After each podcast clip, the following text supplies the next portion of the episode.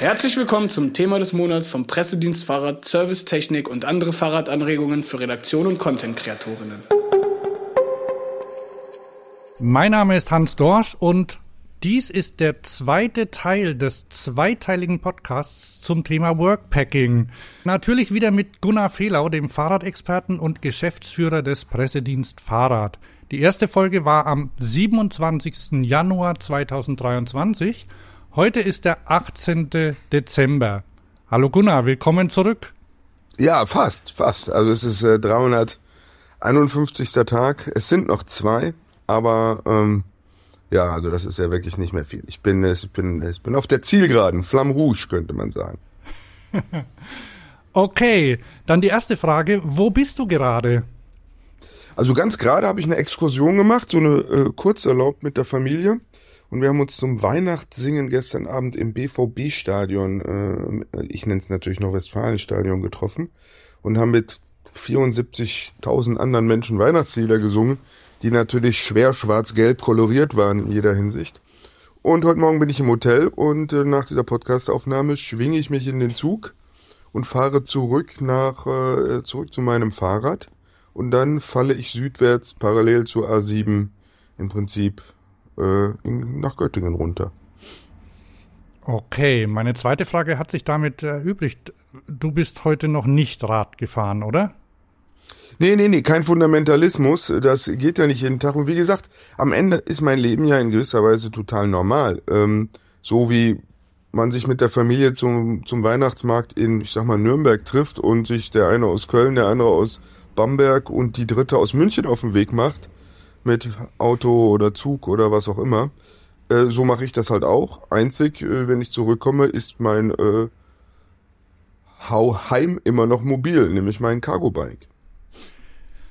Womit wir beim Thema wären, erklär doch noch mal kurz das Konzept Workpacking in ein bis zwei Sätzen.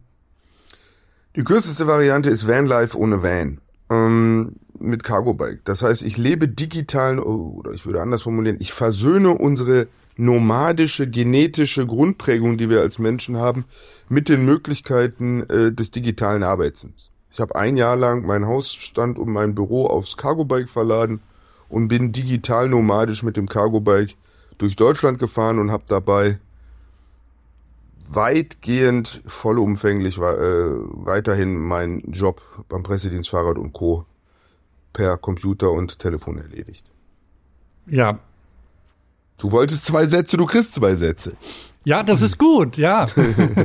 ich habe nur überlegt, äh, der, die nächste Frage, die ich mir aufgeschrieben habe, doch, ich stelle sie trotzdem. Äh, nach 351 Tagen, wie fühlt sich das an? Oder ist Ach, das, das ist, schwammig? Nee, nee, nee, nee. Das ist ja, weil das ist ja eine große Gemengelage und wenn man jetzt punktgenau das eine Gefühl oder die eine Situation als Frage herauspicken könnte, dann wäre es wahrscheinlich, dass ich oder nicht notwendigerweise so, dass ich auch punktgenau antworten kann. Das ist alles natürlich noch eine riesengroße Menge Impressionen, äh, die ich für mich auch noch nicht sortiert habe. Da bin ich auch ganz froh drum, dass ich ein Buch schreibe, weil mir das die Möglichkeit gibt, nochmal sehr umfassend mich damit zu beschäftigen. Ähm, hoffentlich zur Freude der Leserin, aber mindestens äh, zu meiner Freude. Und ähm, es ist eine totale Mischung. Also ich würde das mal so beschreiben, jeder, der, als man das noch machte, mal interkontinental geflogen ist, der kennt dieses Gefühl, wenn der Steward, die Stewardess irgendwann rumkommt und sagt, so, Sitze hochklappen, Tabletts runter, anschnallen, irgendwie Geräte aus, wir verlassen die Reiseflughöhe, dann war der Flug irgendwie zu Ende und trotzdem wusste man, das dauert mindestens noch eineinhalb Stunden, bis ich am Fließband mein Gepäck in der Hand habe und wirklich gelandet bin. Und so fühlt sich das für mich seit ungefähr einer Woche an ich bin nicht mehr wirklich unterwegs, weil der Kopf, das Gefühl und so schon im Transit ist, äh, wieder nach, nach 350 Tagen äh, sesshaft zu werden. So. Ähm, und so bin ich gerade wirklich äh, total durchmischt. Ich freue mich einerseits darauf, heute Nachmittag wieder mal 50 Kilometer Rad zu fahren. Äh, umgekehrt finde ich die Idee, bei diesem nasskalten Wetter äh, heute Abend mein, mein Zelt aufzuschlagen, äh, an einer Stelle, auf die ich mich zwar sehr freue, mindestens ambivalent. So. Ähm, und umgekehrt finde ich den Gedanken, morgens nicht aufzustehen, um meine drei Sachen zusammenzupacken und weiterzufahren, wie das ab Donnerstag dann der Fall sein wird, wenn ich wieder sesshaft bin, Ähm, also alles eine sehr, sehr große, aufregende, tolle Gefühlslage und ich fühle mich nicht wie 50, sondern ich habe irgendwie so ein vorweihnachtliches Aufregungsgeburtstags, was kommt, Großklassenfahrtgefühl wie ein Fünfjähriger, hätte ich fast gesagt. wir, wir, kommen gleich zu deiner Ausrüstung und Technik, also jetzt, wenn du später nochmal äh, übernachtest. Äh, aber was, vielleicht kannst du jetzt auf jeden Fall schon mal sagen, war es eine gute Idee? Ja, also uneingeschränkt. Also jeder, der, ich würde da jetzt mal ein bisschen rauszoomen, ob das jetzt Workpacking oder irgendwas ist. Aber jeder, jede, die irgendwie eine Idee hat, das will ich unbedingt mal tun in meinem Leben. Äh, man sollte nicht warten. Es kann einfach so viel dazwischen kommen und auch eine Idee oder ein Traum kann sich auch abwetzen. Äh, und dann will man ihn gar nicht mehr und hat, bringt sich ja dennoch um die Erlebnisse, die dabei und um die Erkenntnisse, die dabei passieren. Also insofern würde ich sagen, ganz großes Kino. Was das genau mit mir gemacht hat, kann ich dir wirklich erst in einem halben Jahr oder in einem Jahr sagen. Und ob sich das gelohnt hat, ist ja auch so eine neoliberale Verwertungsperspektive, hätte ich fast gesagt.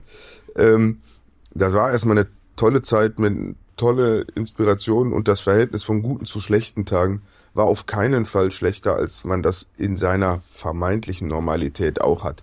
Da ist ja auch nicht jeder Tag gut. So war auf der Tour auch nicht jeder Tag gut und nicht jeder Meter schön. Gar keine Frage. Dann gehen wir mal in das Praktische. Als wir uns das erste Mal unterhalten haben, hast, hast du erklärt, wie deine Ausrüstung ist, mit welchem Rad du unterwegs bist, wie du dich verpflegst. Wie hat sich das, vielleicht kannst du noch mal ganz kurz äh, Rad, Ausrüstung, Verpflegung sagen und was sich verändert hat, wenn das geht. Also, da muss ich ja erstmal ein bisschen beichten. Wir beim Pressedienstfahrer, wir machen ja regelmäßig so äh, Presse-Service-Artikel in der Couleur zehn Tipps, äh, was Sie bei der Radtour beachten sollten oder zehn Fehler, die Sie niemals tun sollten. So. Und ich bin teils sehenden Auges, teils naiv und teils komplett unbemerkt, habe ich quasi all diese Ratschläge, die wir sonst äh, gerne geben, gerissen. Ich bin mit einem Rad abgefahren, auf dem ich im Prinzip mich nicht eingefahren habe. Ich bin mit einer Ausrüstung, ich habe kein Mal bin ich mit dem Pack-Setup, mit dem ich dann im Januar los bin, vorher wirklich gefahren. Ich habe kaum die Ausrüstung vorprobieren können, einzig, äh, weil das Timing so eng war. Ich hatte Ende August die Idee ähm, und wir wissen, dass die Liefersituation vor einem Jahr eine komplett andere war, als sie jetzt ist. Ähm, da hatten, waren wir noch eher in Mangel und in Versorgungsproblematiken und weniger in dem Punkt, dass die Läger fast zu voll sind. Das heißt, ich bin losgefahren irgendwie und alles war zusammengewürfelt und so die ersten vier, sechs Wochen musste sich das erstmal alles zurechtrütteln. Die Geschichte kann ich negativ erzählen und kann sagen, fast nichts von den Ideen, die ich hatte und der Packliste hat funktioniert. Ich kann sie positiv erzählen und kann sagen, du, äh, ich bin mit einem völlig chaotischen und naiven Setup los und jetzt hat sich's quasi perfekt eingestellt. Ähm, das heißt, an manche Dinge habe ich mich gewöhnt, die würde ich heute vielleicht immer noch anders machen. Äh, an andere Dinge, die habe ich korrigiert, andere Dinge haben sich als total gut erwiesen. Und vor allen Dingen muss man dann in Bezug auf Workbacking noch bedenken, es ist halt was anderes, ob ich ein Jahr unterwegs bin oder drei Wochen. Bin ich drei Wochen unterwegs, dann kann ich das Wetter total abstimmen. Das heißt, wir haben, ich habe bei allem irgendwie eine riesen Lernkurve hingelegt. Und Bezug aufs Timing ist einfach, das ist ja immer die Frage, kann man von dem, was ich da tue, irgendwas mitnehmen? Und ich glaube, Workpacking mal zehn Tage oder eine Woche, das ist für viele Leute spannend. Und dann dampft sich diese große, sperrige Ausrüstung, die ich habe, ja krass ein. Ja, du brauchst ja dann ganz vieles nicht. Äh, und nicht in dem Umfang und nicht in dieser Wetterbreite und in dieser äh, Nutzungsvielfalt. So, also vor dem Hintergrund, es war völlig klar, dass ich da nochmal nachkorrigiere und es fehlte ja auch ein wenig an Vorbildern so viele Leute, die das machen, was ich da gemacht habe, das ist schon eher handverlesen, sage ich mal, als dass das ein großer roter Faden äh, im, im, im, im New Work oder Sphäre oder in der, in der fahrradtouristischen Sphäre ist. Genau. Ist das ungefähr eine Antwort? Ja, äh, ich denke mal, äh, auf, wir können da nicht auf alle Details eingehen. Ich habe nur, ich habe ja dein dein Feed auf Instagram so verfolgt, haben vielleicht andere auch. Und da hast du immer so äh, Ausschnitte so aus der Situation gezeigt. Und ähm, was ich einmal gesehen habe, das war so eine, so eine Tanksituation, äh, bei der du zum Beispiel Öl, äh, Speiseöl. Ah, meine Küchenaufladung, genau. Ja, ähm, richtig, ja. Und das, das fand ich, das fand ich imponierend. Das war so wie an der, wie an der, wie, wie so eine Druckbetankung, so. Äh, da fehlt nur noch das Boxen, das Boxenteam, das so mit den Werkzeugen noch rankommt. Also das Bild ist insofern beispielhaft, weil es gut zeigt, wie man, wenn man länger unterwegs ist, denken muss wenn ich so ein Wochenende oder eine Woche Bikepacking mache oder auch Workpacking, dann würde ich mir so ein kleines Fläschchen nehmen mit Öl und gut ist. Wenn ich das beim Workpacking mache und jede Woche irgendwo dann kleine Verpackungseinheiten Öl kaufen muss, werde ich wahnsinnig. Das heißt, allein wenn ich meine Küchenöle aufgestockt habe, halber Liter Balsamico, halber Liter äh, Apfelessig, halber Liter Bratöl, halber Liter Salatöl. So, das waren, dann waren das zwei Liter Öl, die ich verlade, das sind zwei Kilo.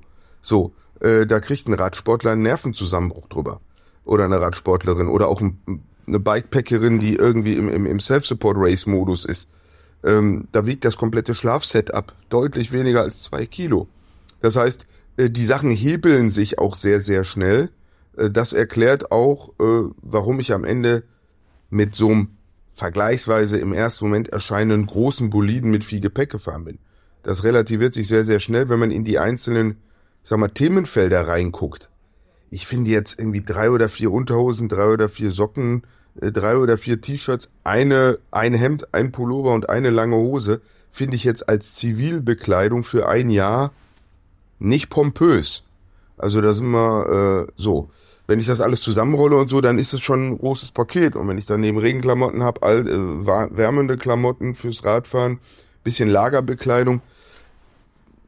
Jedes einzelne Segment ist gar nicht so viel. Äh, in der Summe ist es dann halt doch äh, ein gefülltes Cargo-Bike kann ich mir noch nicht so richtig vorstellen. Ich habe ja gesehen, du hattest da so, du hattest äh, auch in den Taschen, hattest du quasi nach, ich sag mal, Zimmern gepackt, so, oder nach Anwendungen. Ähm, aber das hast du ja dann rausbekommen mit der Zeit, ne? Wie das. Ich habe das Setup noch mal ein bisschen geändert weil während du in der Wohnung so schnell im Bad bist, schnell vom Bad in der Küche und schnell von der Küche im Schlafzimmer ist, habe ich ja bei diesen Rackpacks immer vier Schnallen zu öffnen, bis ich die aufmachen kann. Und dann sind die ja noch zweilagig übereinander. Das heißt, wenn ich unten rechts in eine Tasche nochmal ran muss, dann muss ich mindestens oben zwei Taschen abmachen. Das sind vier Schnallen. Die Tasche öffne sind nochmal vier Schnallen. Acht Schnallen ist verdammt viel Arbeit, bis ich an dem Zeug bin. So dass ich jetzt eigentlich immer dynamisch nach, äh, ich sag mal, Bedarfshäufigkeit, Bedarfswahrscheinlichkeit und Nervenkostüm in dem Moment des äh, Brauchens, äh, sag mal, packe. Also äh, Werkzeug habe ich relativ weit oben, weil wenn man irgendwas machen muss, dann ist man meist so genervt, dann will man nicht noch das halbe Rad auseinander pflücken. So, ähm, andere Klamotten brauchst du total selten und total, äh, dann hast du auch Ruhe, die kannst du ganz weit unten tief verpacken. Da habe ich jetzt so eine etwas im ersten Moment wie eine chaotische Lagerhaltung anmutendes System, aber wenn man in die täglichen Lebenssituationen reinguckt, dann ist es mittlerweile krass effizient. Das führt zu so lustigen Sachen wie, dass neben dem Laptop Zahnpasta und Zahnbürste ist. Weil was machst du morgens, wenn du irgendwie aufstehst, deinen Kram machst, du putzt als letztes irgendwie nach dem Frühstück die Zähne. Dann hast du aber alles andere eigentlich schon eingepackt. Ergo tust es in die Tasche, die du in der Regel als letztes zumachst, äh, äh, wo die Wertsachen und so drin sind, was dazu führt, neben dem Laptop liegen in einem kleinen Beutel Zahnpasta und Zahnbürste.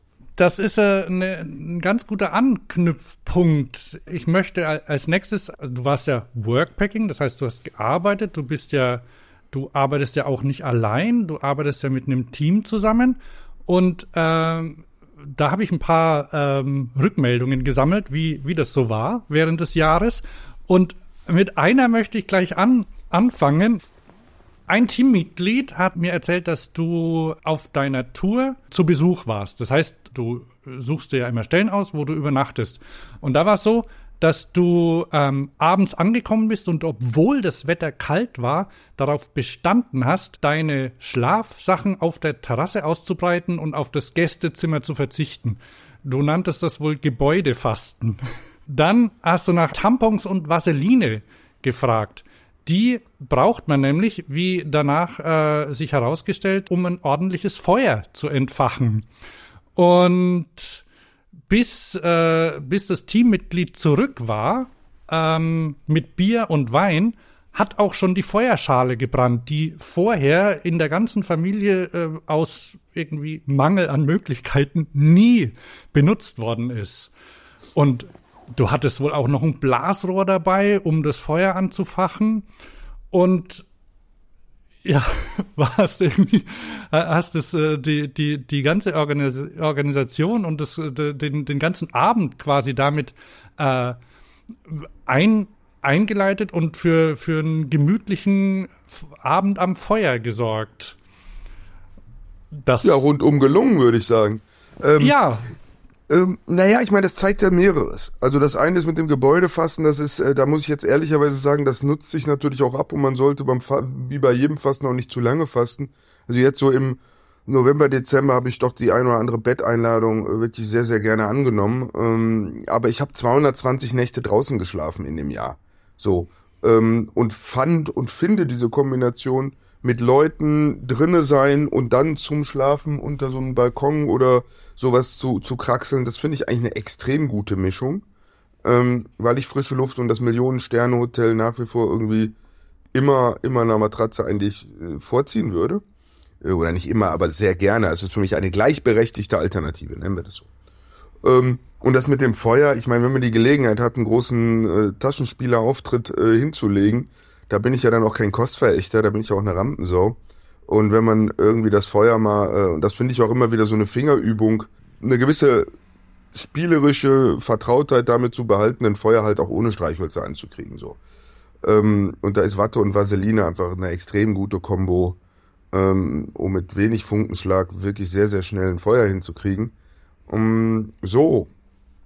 Und äh, wir kennen das, wenn wir in dem Hotel sind. Wir stehen dann da vor der Klimaanlage und brauchen immer einen Moment, bis wir das Ding verstanden haben. Und es gibt da intuitive und es gibt da welche, wo man sagt, Entschuldigung, Ingenieurstudium oder was? Ähm, und so ist es natürlich auch, äh, dass man in Übung bleiben will. Und, und dass man die Kulturtechniken kann, die man für sein Leben braucht, bestenfalls. Und ich bin jetzt unterwegs, äh, war jetzt ein Jahr unterwegs und da ist die Kulturtechnik, sich im Zweifelsfall ganz schnell ein Feuer anmachen zu können, ähm, da wo es legal ist oder wenn es in einem Notfall notwendig ist. Das ist eine Kulturtechnik, äh, die, die sehr, sehr wichtig ist für mich. Die natürlich in vier Wänden und mitten in urbanen Kontexten komplett egal ist. So. Ähm, und da bin ich alter Pfadfinder. Ich kann das mit der Landkarte und dem Kompass noch, leidlich, aber ich käme klar. Äh, mit der Sonne alleine, das könnte ich nicht mehr, da bin ich echt aus der Übung. Und äh, den Grill ohne Streichhölzer anmachen oder so, ich finde das, äh, ich sag mal, das sollte man können. Dann wechseln wir mal von diesen, von diesen äh, archaischen äh, Techniken zum Laptop und zum Mobilfunk. Und äh, gehen mal zur Zusammenarbeit, also zum, zum Work-Teil da wurde mir mitgeteilt, dass äh, alle überrascht waren, wo du überall Internetempfang bekommen hast und praktisch überall teilnehmen konntest, äh, aus einem Café, auf einer Wiese oder sonst wo. Die waren immer überrascht oder und, und haben sich über die unterschiedlichen Hintergründe, die sie in den Zoom-Treffen gesehen haben. War das was, was du erwartet hast? Ich, ich sag mal, über alles gesehen ist das Internet besser, als ich gedacht hätte. Das nimmt aber den einzelnen Situationen, wo es nicht geklappt hat, nicht die Schärfe. Ähm, und es ist wirklich krass, wie manchmal zwischen 5G und Edge wenige Meter liegen. Wenige Höhenmeter, drei Kurven im Wald oder irgendwas. Ähm, teilweise auch innerhalb von Städten. Das ist schon sehr, sehr hakelig manchmal. Ähm, also so in der, in, in der Summe ist das schon ganz okay in Deutschland, aber die Varianz ist schon noch krass äh, und die Planbarkeit ist schon noch gering. Also ich habe schon das ein oder andere Einzelzeitfahren hinlegen müssen, wirklich aus dem äh, Edge in, in 5G rein und habe da auch eine, man könnte sagen, eine, eine, eine Selbstsicherheit entwickelt, man könnte auch sagen, eine Abgebrühtheit, ähm, wenn ich weiß, ich habe um 14 Uhr ein Bootcamp Bike Session für drei Stunden äh, und um 13.30 Uhr irgendwo immer noch in Edge Country bin äh, und, und, und sage, jetzt musst du aber langsam was finden. Ähm, da war ich im Januar oder im Februar noch extrem nervös, wenig selbstsicher, wenig Grundvertrauen. Und ähm, im November, Dezember war ich da jetzt, bin ich ja mit einer Selbstsicherheit durch und es hat auch immer geklappt. Es gab eine Ausnahme und das ist so süß. Es gab eine Ausnahme, wo ich ein Meeting hab kippen lassen müssen, weil ich kein Netz hatte. Und der Grund dafür war, dass ich mir das einzige Mal auf der Tour ein Auto geliehen hatte, um was zu erledigen und auf der Autobahn in der Vollsperrung stand und deshalb nicht rechtzeitig wieder in zivilisatorisch akkuraten Kontext war, um, äh, um eine Zoom-Konferenz zu leiten. Ähm, es, es lag nicht am Netz der Telekom, es lag nicht am Fahrrad, auch nicht an der Bahn. Nein, äh, es war, dass ich Teilnehmer eines Staus war. Einmal konnten die Teilnehmer und Teilnehmerinnen sogar äh, einen Live-Sturz beziehungsweise Wegrutschen von dir miterleben. Wie war denn das? Ja, das war so ein kleiner Rutscher. Der war nicht jetzt nicht so schlimm. Ich hatte insgesamt würde ich sagen, ich hatte einen Sturz, äh, einen kapitaleren Sturz, äh, der wirklich hätte auch hässlich ausgehen können. Auf Glatter ist im April. Ähm, der hat mich aber so weit eingebremst, dass ich danach nochmal wirklich äh, gesagt, mir nochmal klar war, hey, wenn du hier einmal fällst und dir irgendwas bricht, ist diese Tour vorbei. Äh, und das habe ich gelernt und jetzt würde ich in einem spirituelleren Kontext sagen, deshalb brauchte ich keinen weiteren Sturz. Ähm, und das war auf die, ich sag mal so, die Varianz, mit der ein die ein oder andere Navigations-App über Pisten schickt, ist schon krass. Also die, innerhalb der Kategorie Fahrrad, Mountainbike oder Rennrad, die Intrakategorie-Varianz, äh, mit der die der Streckenbeschaffenheit ist schon sportlich und da war ich irgendwie mitten im Nichts und es hatte ein paar Tage vorher geschneit, leicht angetaut, dann wieder gefroren und drüber geschneit und das auf so ein ausgefurchteter Forstweg und da habe ich halt einmal so beim Tele äh, beim, beim beim Zoomen äh, beim lässigen Fahren irgendwie so vorne ein bisschen verhakelt und dann bin ich, ich sag mal etwas ähm, fremdintendiert abgestiegen. Also das war nicht mal so ein richtiger Sturz, sondern das war nur so, das Rad kippelt und ein, äh, ein, ein, ein sicheres, schnelles Absteigen. Ähm, so. Aber jedenfalls nicht gewünscht. Aber auch nicht folgenschwer. aber unterhaltsam, passiert nicht in jedem Zoom. Ja. Äh, ihr aber ihr habt ja schon bevor du ähm, aufs Rad gestiegen bist, äh, sehr viel ja, ziemlich viel remote gearbeitet. Wie hat es dann jetzt dieses Jahr so funktioniert? Also wir sind mit einer, ich sag mal, was, was remotes Arbeiten angeht, mit einer gut aufgewärmt oder mit einer guten muskulären Vorspannung in Corona schon reingegangen, weil ohnehin in Aussicht stand, dass bald ein Kollege äh, Göttingen verlassen würde, um dann von außerhalb zu arbeiten. Wir immer gesagt haben, okay, wenn das stattfindet, sind wir bereit, machen wir uns bereit. Ähm, in Corona haben wir zwei Kollegen, zwei neue Kollegen bekommen, die, oder drei im Prinzip, die gar nicht mehr so richtig am Standort Göttingen arbeiten können, weil sie einfach viel zu weit weg wohnen. Und darüber sind wir also in Corona zu einer sehr hybriden Struktur und Konstruktion geworden. Erst das hat überhaupt ermöglicht, dass nicht nur ich sage, ich arbeite jetzt auch remote, sondern dass ich sage, ich mache das sogar mobil und äh, man weiß heute noch nicht, wo ich von wo ich morgen aus arbeite. Also das ist erstmal prinzipiell hat das funktioniert. Wir sind noch mittendrin in der Transformation. Also manche Prozesse sind schon voll digitalisiert und die müssen ja nicht nur digital sein und ortsunabhängig sein, sie müssen ja auch zunehmend zeitunabhängig sein, weil der eine morgens dran arbeitet und die andere Nachmittag das Werkstück übernimmt und irgendwas vollstreckt. Also das wird ja oft vergessen, dass ähm, Digitalisierung und, und remotes Arbeiten eigentlich in der Regel einhergeht, auch mit einer zeitlichen Entkopplung. Ähm, das erhöht den Briefingaufwand, das erhöht so das Definieren von Schnittstellen, äh, von Bring- und Hohlpflichten. Ähm, dann muss man über Kanalhygiene sprechen, also was wird über welchen Kanal kommuniziert. Und das muss man auch sehr, sehr klar machen. Und da braucht es auch viel Disziplin, äh, damit man nicht an 24 verschiedenen Stellen, ist das jetzt in der Mail, ist das in Slack, steht das in Trello, steht das im Wiki, äh, sondern damit man einfach klar weiß, okay, welche hierarchische, welche operativen Dinge werden über welche Kanäle kommuniziert. Ähm, so, da ist also relativ viel Arbeit drin, da sind wir auf dem Weg, äh, da sind wir auch schon gut dabei, an einigen Stellen, an anderen Stellen haben wir noch Luft nach oben und meine Reise dann zu sagen, so und äh, eine wesentliche Schaltstelle, die ich da als Geschäftsführer natürlich innehabe, ähm, die macht sich jetzt mal im wahrsten Sinne des Wortes auf den Weg. Das ist für die Organisation und für das Strukturelle erstmal eine echte Herausforderung.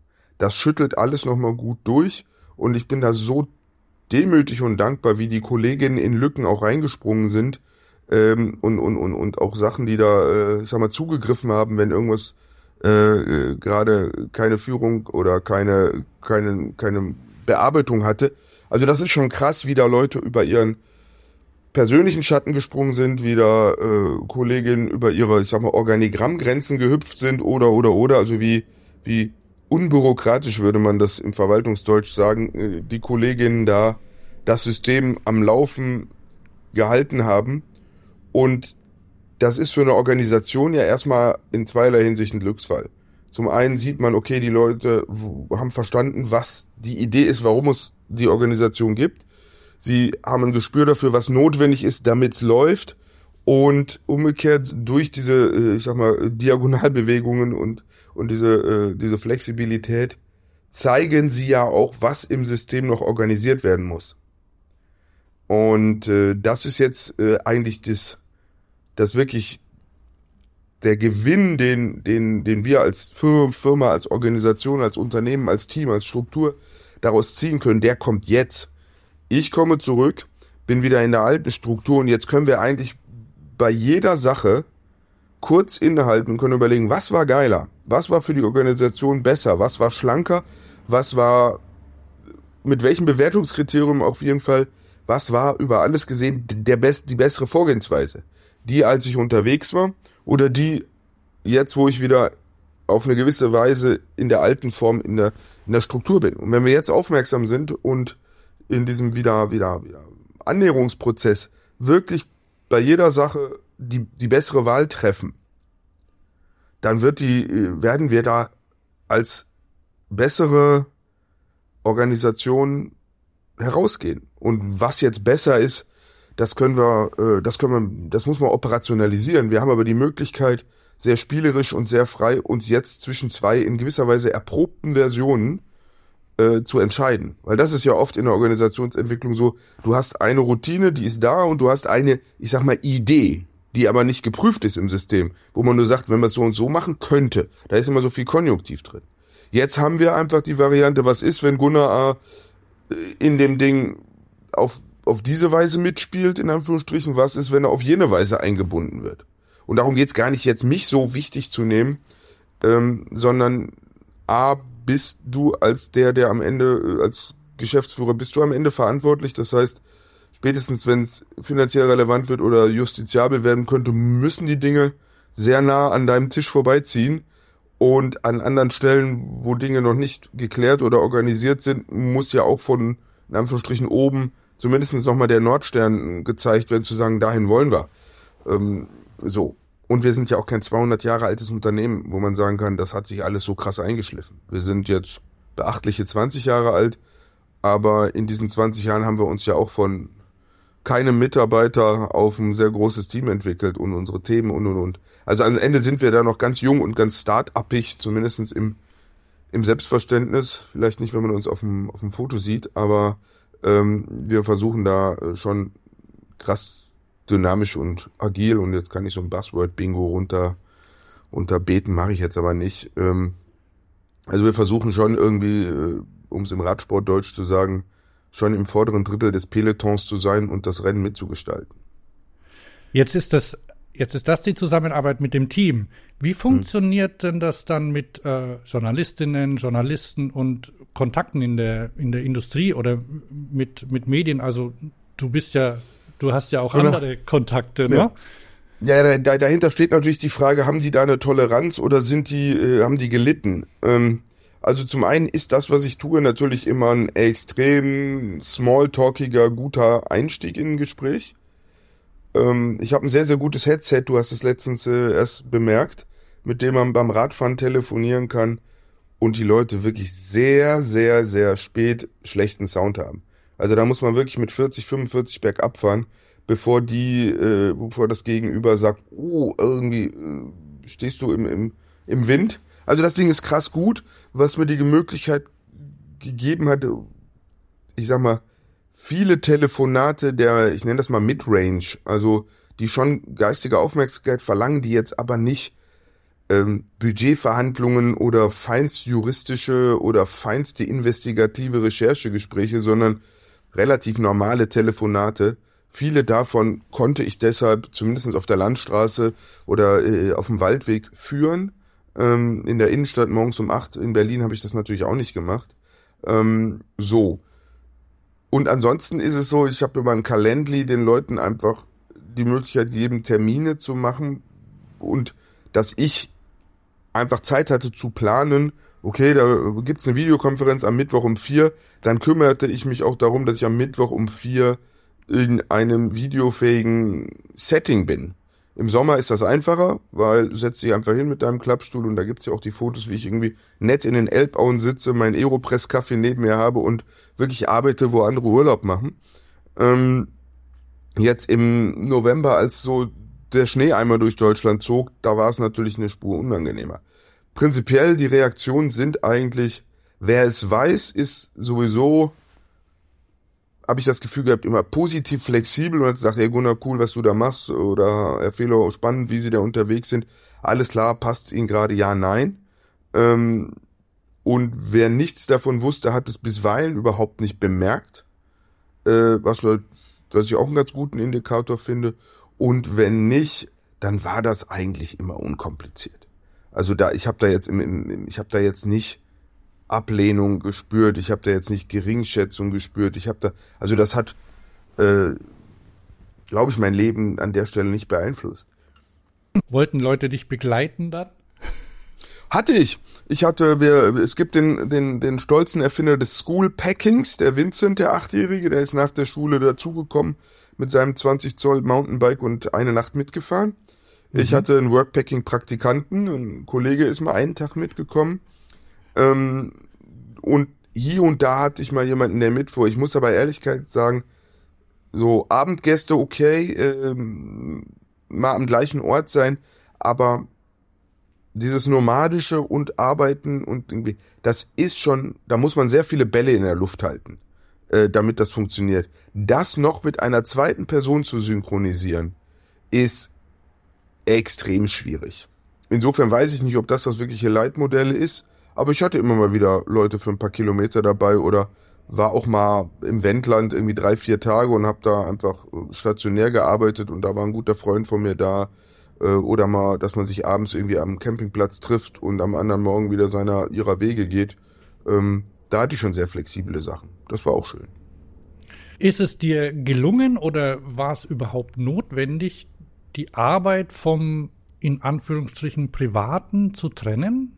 Da würde ich sagen, das ist ja bei mir ohnehin eine, äh, hat das extrem viel Überlappung. Aus meiner Historie raus, aus meinem, auch in Teilen aus meinem Selbstverständnis, da ist es jetzt, wenn ich organisatorisch denke, natürlich nochmal wichtig zu unterscheiden und das auch zu lernen, und das war auch ein längerer Prozess bei mir, dass wenn für mich als Gründer und Geschäftsführer, dass es da eine sehr fließende Grenze gibt, wo hört Hobby auf und fängt Fahrradbusiness an, wo hört Fahrradbusiness auf und es ist Hobby und Interesse.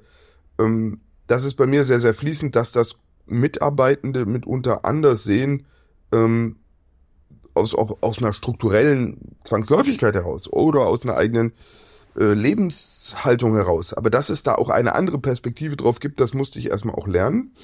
Im Prinzip war es ja bei der Workpacking Tour die Idee, das mutwillig jetzt komplett einzureißen, sage ich mal, und eine Gleichzeitigkeit von Arbeit, Alltag und Abenteuer äh, zu generieren.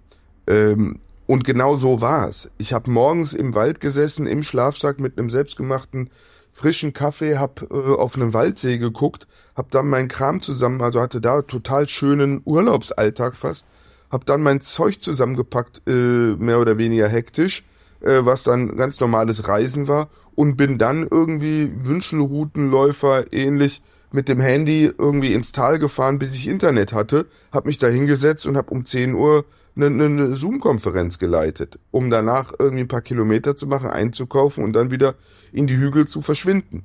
Ähm, das so ein Tag, den kannst du als einen super Arbeitstag beschreiben, wenn du da drauf guckst. Den kannst du als einen ganz normalen Tag auf Reisen beschreiben, also sehr alltäglich. Den kannst du aber auch als einen krassen Abenteuertag beschreiben, wenn du, äh, wenn du die verschiedenen Elemente nimmst. Das heißt, ich habe jetzt schon für von den 350 Tagen habe ich an über 200 Tagen, 250 Tagen wahrscheinlich, äh, eine Abmischung dieser Komponenten gehabt, die man böszüngig als Entgrenzung und positiv als Gleichzeitigkeit beschreiben kann. Und wie gesagt, ob man das mag oder nicht, ob einem das gut tut oder nicht, das muss jeder, jede für sich ausprobieren. Und mein finales Urteil kann ich dir wirklich auch erst in einem halben Jahr oder so geben. Jetzt war das erstmal eine impressionsreiche, coole Zeit. Äh, in einem halben Jahr weiß ich, ob es besser ist als sesshaft sein äh, oder was es aus mir gemacht hat. In einem halben Jahr, das ist dann im April ungefähr, da soll dein Buch dazu erscheinen, oder? Genau. Ohne Druck zu machen. Nee, den habe ich ja ohnehin. Ich muss Ende Januar das, das Manuskript abgeben und äh, das wird auch aus einer journalistisch-macherischen Perspektive total spannend, weil ich einerseits natürlich so chronologisch tagebuchartig vorgehe und umgekehrt eine Matrix eben noch so ein Layer hab, der heißt, was, was war hier arbeitsmäßig an dem Tag, was war so auf einer Abenteuerebene, was war auf einer Alltagsebene, was habe ich sonst so erlebt, was hat das sonst so mit mir gemacht. Also das sind irgendwie mindestens fünf Perspektiven, auf die man äh, in jeder Situation gucken kann. Und neben diesem linearen Lauf dann noch aus diesen fünf Perspektiven einen Strang zu bekommen, der quasi da so kreuz und quer noch drüber liegt, das wird äh, super spannend. Äh, und wir haben uns da mit, der, mit dem Verlag, habe ich mir, oder wir haben da zusammen, ich glaube, ein sehr, sehr geiles Konzept erarbeitet, was kurzweilig ist, besten, hoffentlich unterhaltsam, da muss ich natürlich für sorgen, äh, und auch Tiefe kriegen soll.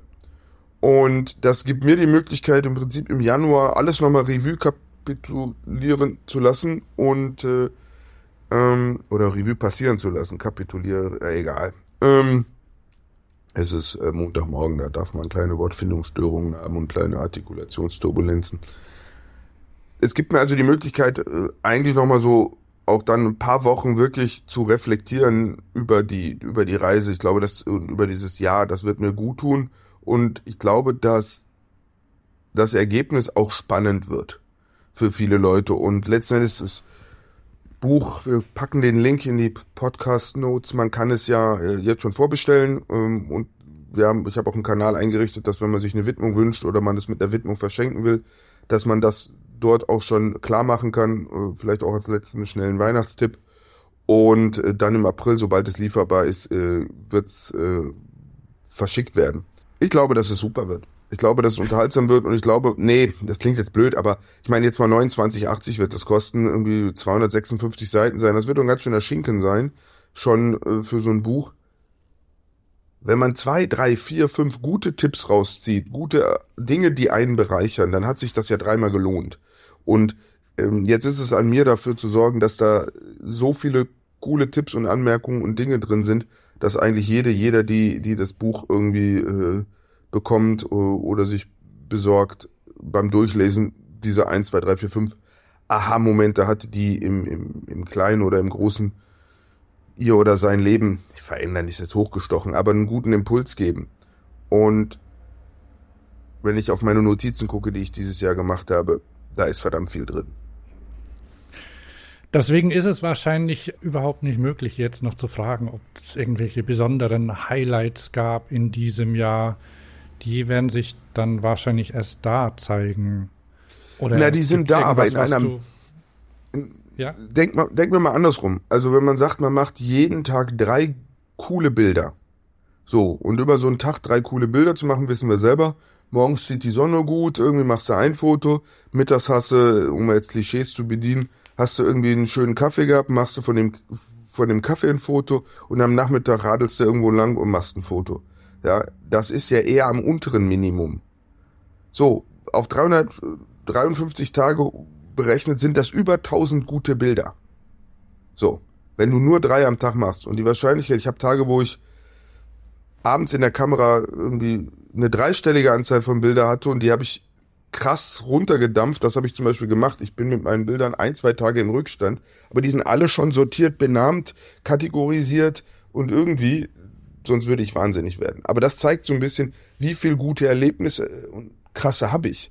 Wenn jeder dritte Tag ein cooler Spot war, dann sind das 100 coole Spots in so einem Jahr. Wenn ich einmal die Woche ein tolles Gespräch mit einer mir unbekannten Person hatte, dann sind das 51 Gespräche.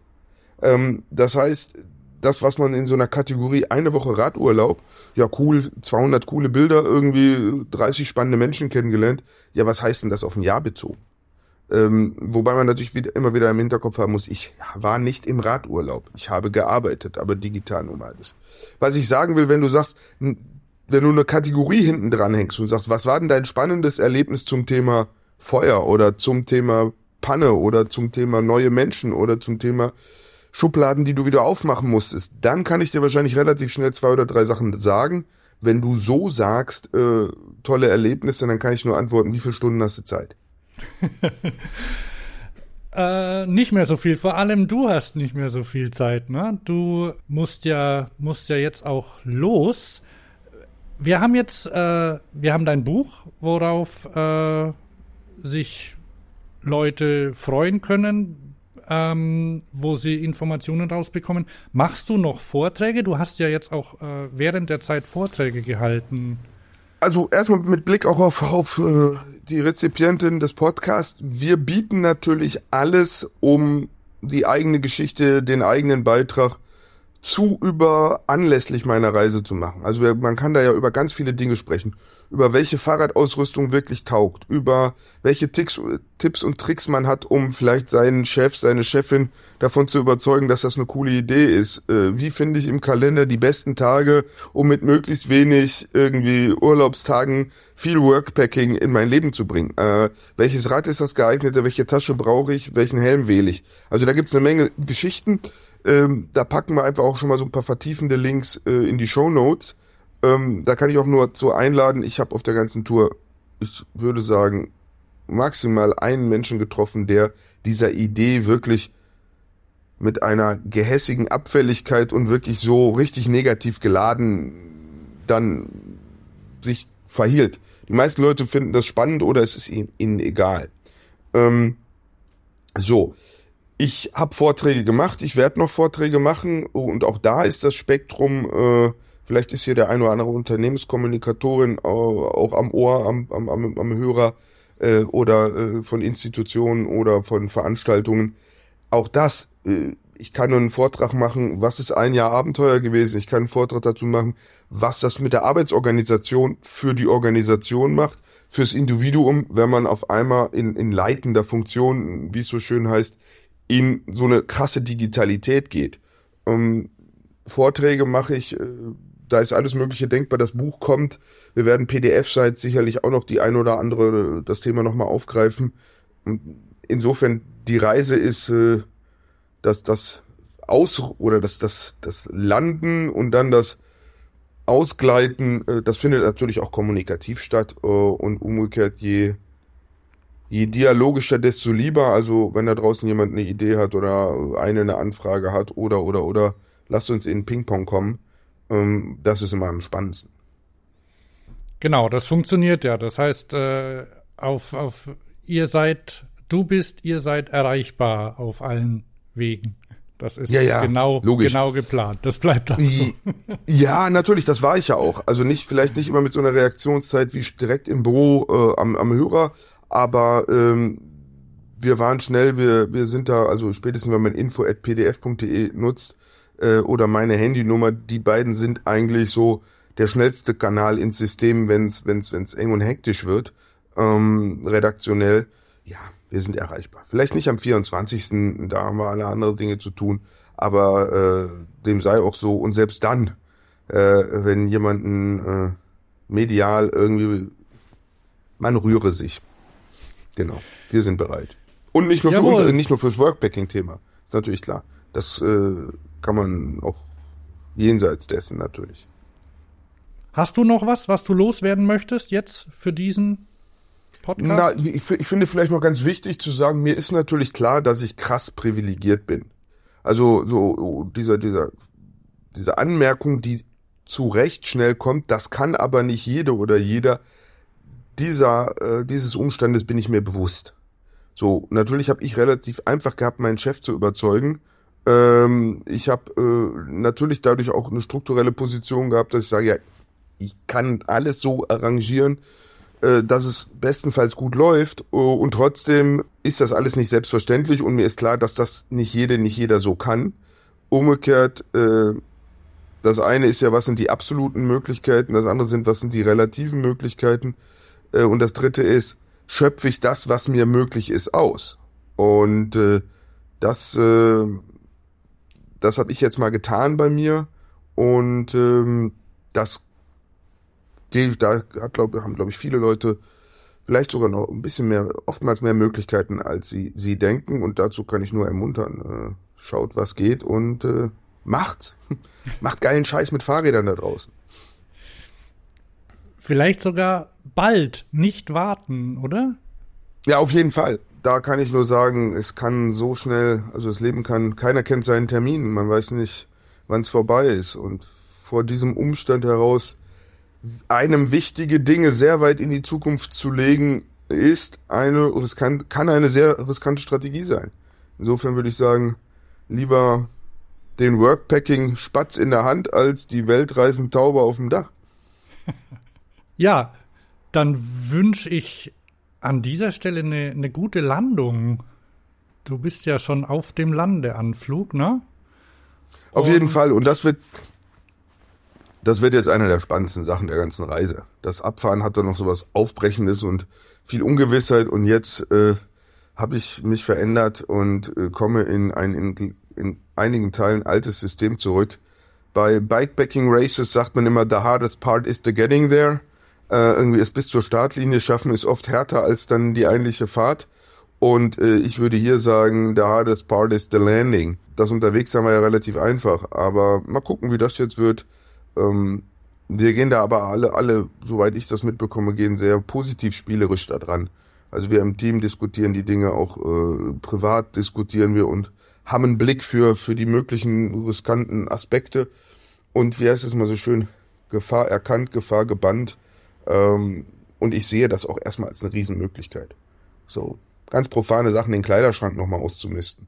Also wenn ich überlege, dass mit wie wenig Kleidung ich jetzt ein Jahr hingekommen bin, und wie voll dieser Kleiderschrank ist, ähm, wenn ich dieses ersten Impuls, boah, ist das viel, beantworte mit, was brauche ich davon wirklich und dann einmal schnell durchfräse, äh, dann wird dieser Kleiderschrank schon sehr luftig und leicht. Und da gibt es dieses tolle Lied mit leichtem Gepäck. Also manchmal ist weniger mehr. Na, da wünsche ich viel, viel Spaß dabei.